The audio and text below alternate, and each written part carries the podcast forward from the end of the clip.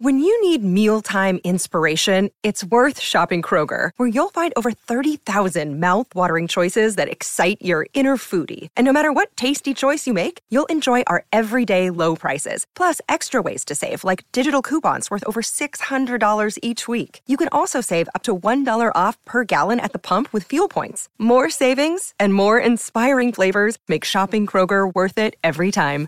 Kroger, fresh for everyone. Fuel restrictions apply.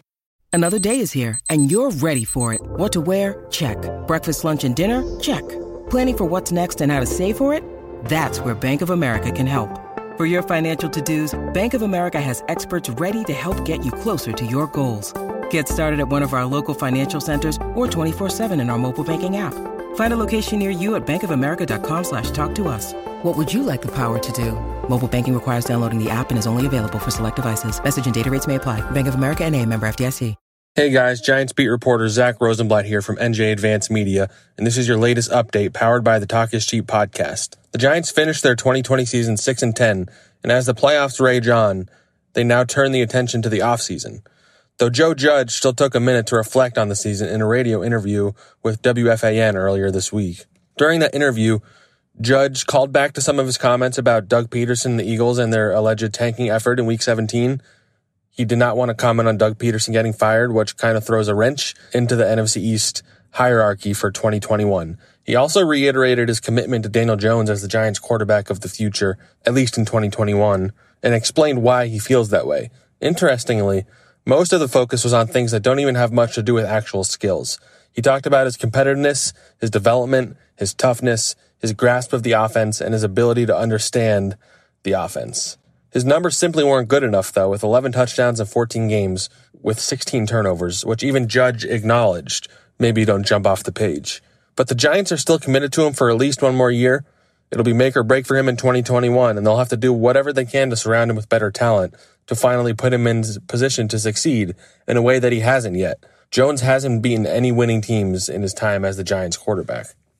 A lot of early mock drafts for 2021 have the Giants picking Florida tight end Kyle Pitts. He's not an ordinary tight end though, as the Giant star is huge at 6 foot 6, 245 pounds. He's extremely athletic and he's more of a wide receiver tight end hybrid. Pro Football Focus graded him better than any tight end in their history.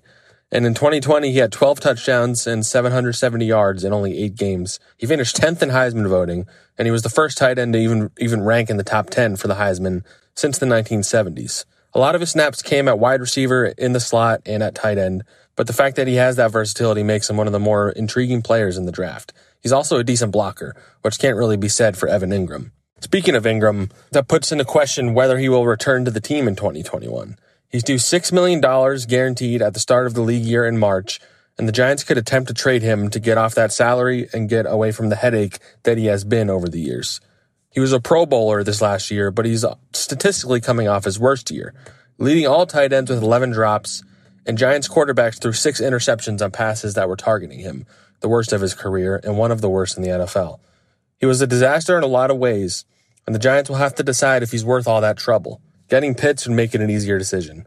Now that the season is over, the Giants can start negotiating a contract with star defensive lineman Leonard Williams. He's expected to command a salary reaching as high as 20 million per season, which is the going rate for elite defensive tackles but that also could keep the Giants from being able to re-sign Dalvin Tomlinson, at least if they plan to add any other free agents of note at positions of need like wide receiver, edge rusher, and cornerback. They don't have many other tough decisions to make, but other key contributing free agents they could consider bringing back include Wayne Gallman at running back, edge rusher Kyler Fackrell, long snapper Casey Kreiter, offensive tackle Cam Fleming, safety Adrian Colbert, safety Nate Ebner, and defensive tackle Austin Johnson. They certainly won't bring back all of them, but a few of them can play a role still. The Giants also could still cut wide receiver Golden Tate, as well as left tackle Nate Solder, punter Riley Dixon, linebacker David Mayo, and tight end Levine Toilolo, all which would give the Giants a much needed cap room. For all the latest Giants news, turn to the sports section of NJ.com and download the Talk is Cheap podcast wherever podcasts are available.